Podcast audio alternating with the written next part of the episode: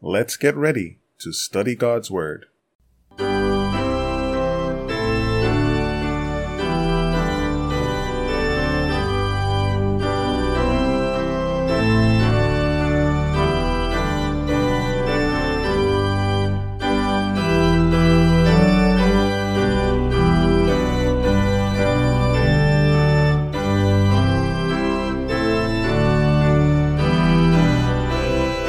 Greetings to one and all.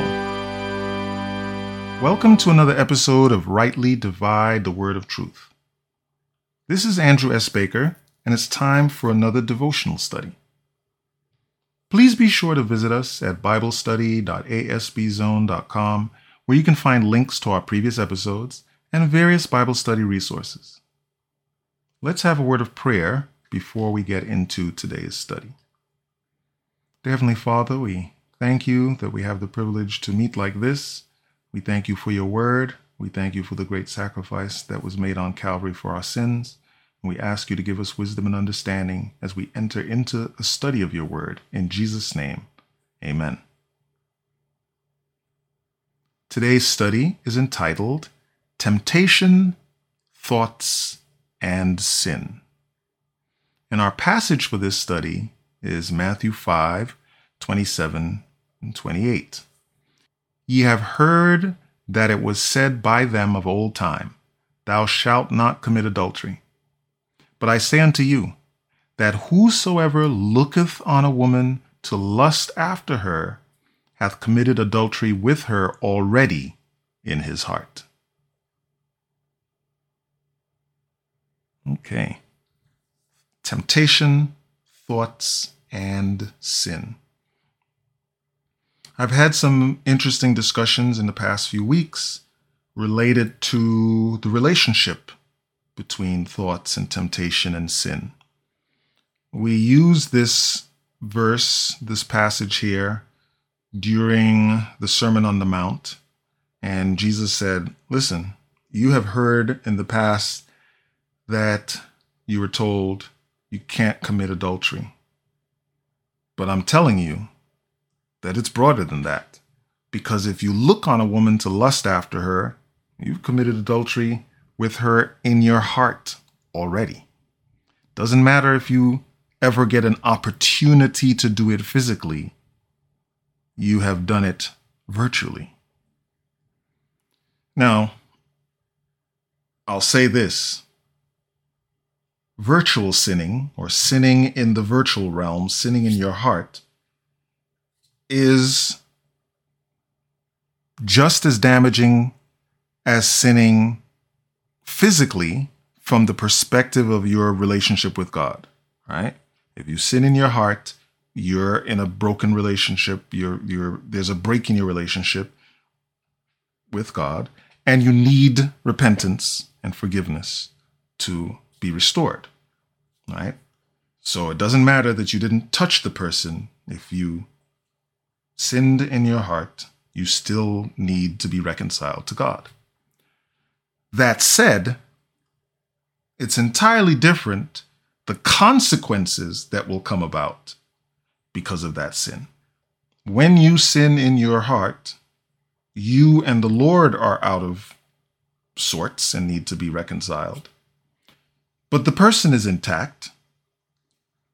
In the case of adultery, there's no chance that there'll be a jealous spouse.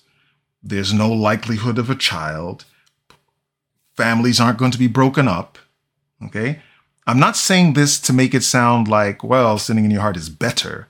I'm saying that it creates less problems that are hard to unravel. Okay? Murder, as an example. If you hate a brother in your heart, Christ says in the next verse here that it is equivalent to murder. But the good news is the law is not going to get involved. The good news is you're not likely to go to jail unless you conspire to murder. The good news is there won't be a loss that a family sustains that can't be undone. Okay? Your spiritual state is going to be identical regardless of whether you do this in the physical realm or in your heart only but reconciliation is way more straightforward because it's you and God. And once you and God are back reconciled, there are no external ramifications to contend with, as when we do things in the physical realm. Okay. But from God's perspective, both are important. Now, there are many people that are concerned that when you have thoughts, when thoughts come in, that this is a bad thing, right? That you are in a position of sin. There are many people that are shamed, embarrassed, because they feel that the intensity of, of the temptation or the frequency of the temptation suggests that they themselves are bad persons.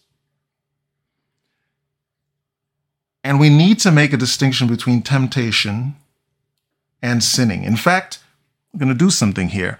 In Matthew 25, where it says that whosoever looketh on a woman to lust after her hath committed adultery with her already in his heart. If you look up that word lust in the concordance, look up that word lust, it is a Greek word, epithumeo, and it means to set the heart upon. That is to long for, to covet, to desire.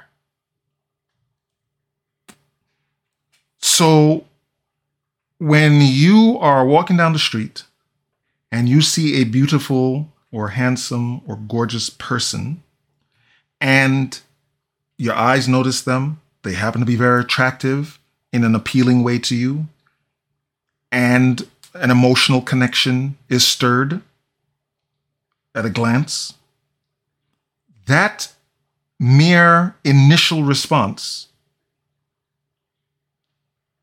is at best a temptation. Okay? You know that that person isn't your spouse, so you can't do anything with them. Whether you have a spouse or not is immaterial. Whether they have a spouse or not is immaterial. Right? You can't engage with them in that way if they're not your spouse. Can't entertain engaging with them in that way if they're not your spouse. And then, of course, if either one of you is married, then that rules them out even for other discussion but you see them, you have an initial response of because of their physical appearance, and that response is kind of instant. At best, it's a temptation. It's an attempt by the enemy to get you to contemplate in more detail engaging with this person or at least thinking about it. And what the word tells us when we look at that word to lust to set the heart upon. That is to long for. It doesn't move into the realm of sin until you entertain the thought. Okay? Entertain the thought. And I'm going to give you an example of what entertaining the thought is. Imagine that you're at the you're you're in your home and someone knocks on your door and you come out to answer the door to see who it is and it's a temptation. And the temptation says, hey, listen, have you ever considered X, whatever X is? And you say, no, I'm sorry, I'm not interested. And you close the door. Okay. The temptation came, the temptation spoke to you. You had an opportunity to understand what the temptation was getting at. You recognize it to be a temptation and you don't entertain it. You close the door and you let it go on its way. And maybe it comes back frequently because it's an insistent and persistent temptation. But you say, no, I'm not interested. Can you please stop coming over here? I'm not interested. But imagine if after a bunch of times it comes over, you're like, look, come, come in. Look, come sit here. I need to explain something to you. And you invite them into your house, give them a cup of water, and you sit at the table and you discuss with them why you're not entertaining this, this discussion, this thought. But they're having this discussion with you. And maybe you stop and think about it for a while and you say, is this even reasonable? Could I get away with it? Da, da, da, right? You're flirting with temptation at this point. You are putting yourself in a position where you have an opportunity to say yes, when in fact you've been claiming that you want to say no. you don't want the temptation to be able to come in and hang out for any amount of time. You want to meet that temptation at the door, recognize it as a temptation, and ask it to please be on its way and close the door behind you. Once you bring it in and start offering milk and cookies, you're putting yourself in a very dangerous place. Okay? And that's when temptation moves into thoughts, contemplation, active contemplation, not just stuff floating through trying to get you, but stuff that you are now embracing or at least evaluating at a level that we really shouldn't evaluate temptation. We shouldn't dwell upon it. We shouldn't set the heart upon it or long for it or covet or desire it. Right? That's what Jesus said. He said, Whoso looketh on a woman to lust after her. Didn't say who notices a beautiful woman. He didn't say who observes a beautiful woman. He said, look upon her to lust, look upon her to long for, look upon her to set the heart upon. Okay? That's where the temptation starts to get embraced. In James chapter 1, starting at verse 13, in fact, we'll start at verse 12. James chapter 1, verse 12, the apostle says, Blessed is the man that endureth temptation, right? You get tempted and fight it off. For when he is tried, he shall receive the crown of life which the Lord hath promised to them that love him. Let no man say when he is tempted, I am tempted of God. That's important. God may be allowing you to be tempted, but God is not tempting you. For God cannot be tempted with evil, neither tempteth he any man. Profound statement there in verse 13. In fact, in order for God to be tempted at all, it had to be through Christ, with Christ being a man. Christ had to take on humanity to be accessible to temptation. Okay? Now, there are references in the Old Testament about the, the children of Israel tempting God, but that's more trying God's patience, right? That's the, the variation uh, or the interpretation of the word tempt. Um, sometimes means to test, and it sometimes means to try or to um, or to um, you know get on his last nerve, as it were. That's that's really the implication of them tempting the Lord. They aren't they aren't testing him to do good or evil because God is always good. He can't be tested in that way. But they were trying his last nerve if if he were a man. That's how, that's how you that's how you would uh, reference it. So now, verse 14, James 1, verse 14. But every man is tempted when he is drawn away of his own lust and enticed. Then, when lust hath conceived, it bringeth forth sin, and sin, when it is finished, bringeth forth death. Okay. Now, based on what we were discussing earlier, looking at the Matthew passage, here's what the apostle is saying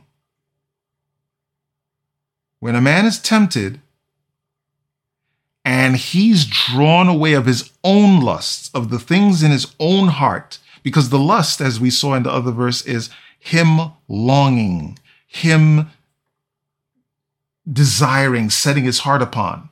When the temptation comes, and instead of simply acknowledging it and rejecting it, we contemplate it and wonder, could we get away with it? Well, I probably can't get away with it. What would I do if I couldn't get away, if I could get away with it? When we go down that path and embrace it as though we're in some alternate reality and we look at what would happen and how we would do it and how we would handle it, and then we come back to reality and we figure it's all good because no one was hurt. Right? And the Lord is saying, no, it's not good for you. It's certainly good for the other people that you couldn't touch because you, you can't cross that barrier. Okay. And that's good for them. because you committed adultery in your mind, but you didn't do it to anyone. So no one else's home is getting affected. No one else's family is getting impacted. But you are still not right with the Lord at this point because you embrace this. This was a sin, simply didn't have the opportunity to happen in the physical realm. Okay. And if you continue to embrace that mindset, the least bit excuse the least bit opportunity that arises, lust will conceive and bring forth sin. Now, the Bible tells us already that the lusting in the heart is sin. Here, he's talking about John, um, John. James is indicating that the sin would be manifest in the physical realm. He's not suggesting that once you have been drawn away and enticed with the lust that you're fine. He's talking about how it would be manifest. And the book of James is really about manifestation, if you think about it, because later, as we get into chapter two, James is going to say, I will show you my faith by my works. Right? So James is discussing things that are not staying strictly in the thought realm, that are moving into the realm of manifestation. That's why he says, drawn away of his own lust and enticed, but when lust hath conceived, it bringeth forth sin. And sin, when it is finished, bringeth forth death. So he's saying what the natural result of that dwelling, longing process is it's death, ultimately. Okay? What is the takeaway from this? We don't have to beat ourselves up when we face certain temptations frequently. We don't have to beat ourselves up. We don't have to feel that the temptations indicate our failure. The temptations are an attempt to get us into failure. That said, if you find that you are constantly tempted in a particular way in a particular environment, it might be prudent to evaluate that environment and see if it shouldn't be altered in some way to minimize that temptation. Right? As an example, if you hung out in bars talking to friends and were tempted while in bars to drink, but you weren't tempted to drink when you were somewhere else, maybe hanging out in bars with your friends is not a good place to be. That's something you could control to reduce the frequency and intensity of the temptation. Right? The mere thoughts coming in are part of the temptation. Because if you couldn't think about the thing, how would you be tempted? But when you dwell on it, when you entertain it, when you let it into the house instead of just rejecting it at the door and you invite it in and, and give it a, a welcome and start to engage with it more than you should, you are moving into the place where you are possibly or will inevitably commit sin in your heart. Temptation at the door, that happens. Jesus was tempted in the same way. Temptation had to come to him, right? Temptation had to come to him. He had to hear it. He had to be able to reject it on the basis of hearing it.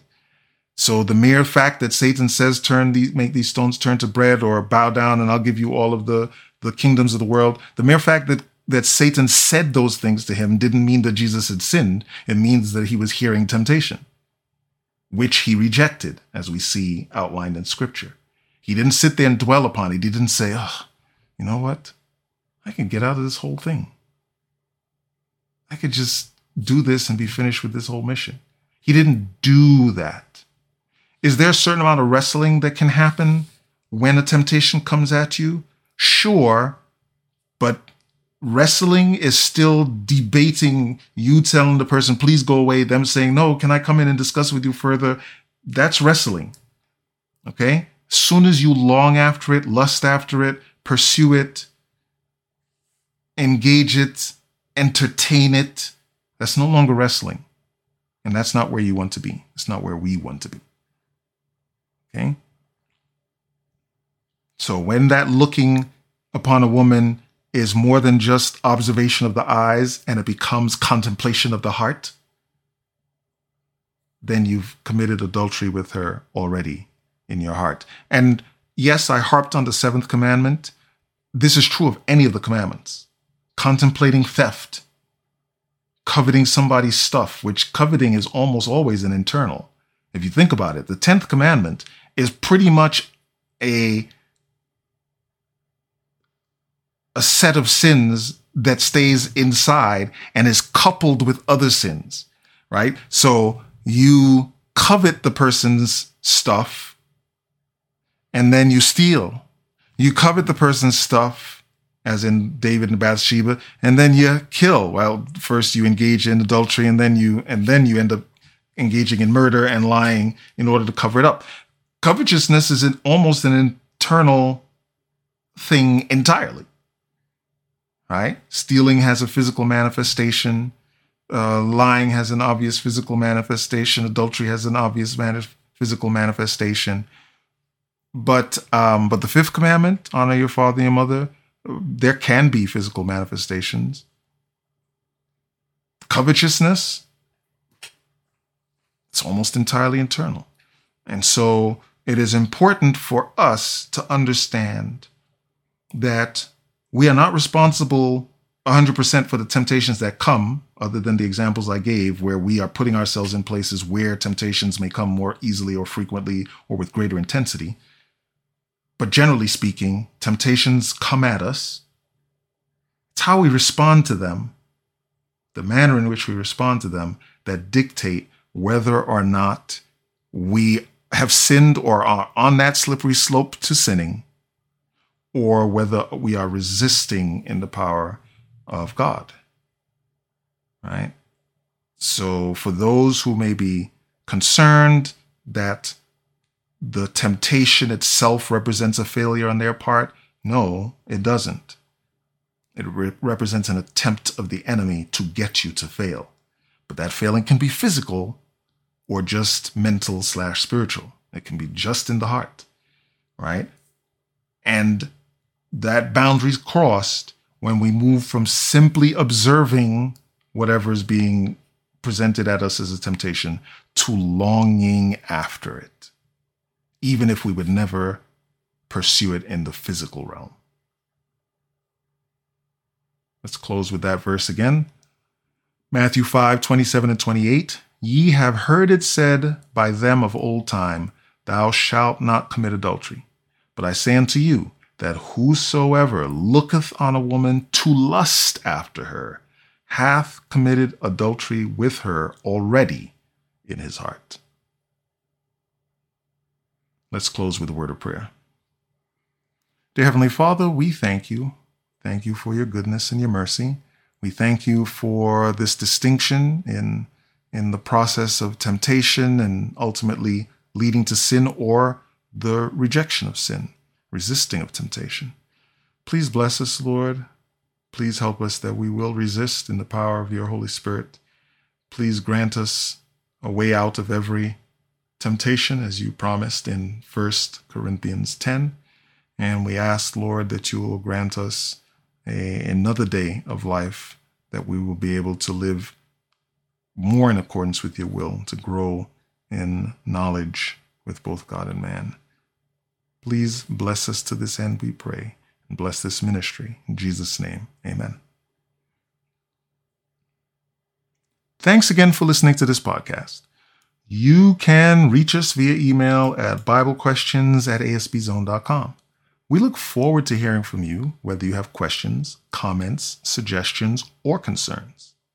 We also recommend that you check out the True Wisdom podcast, where Robert and I discuss Bible stories and topics together. Both of these podcasts can be found on over a dozen platforms, including Google Podcasts, Apple Podcasts, Spotify, and Amazon Music. Please remember our ministries in your prayers. Until we meet again next time, may God richly bless you as you prayerfully study and share His holy word.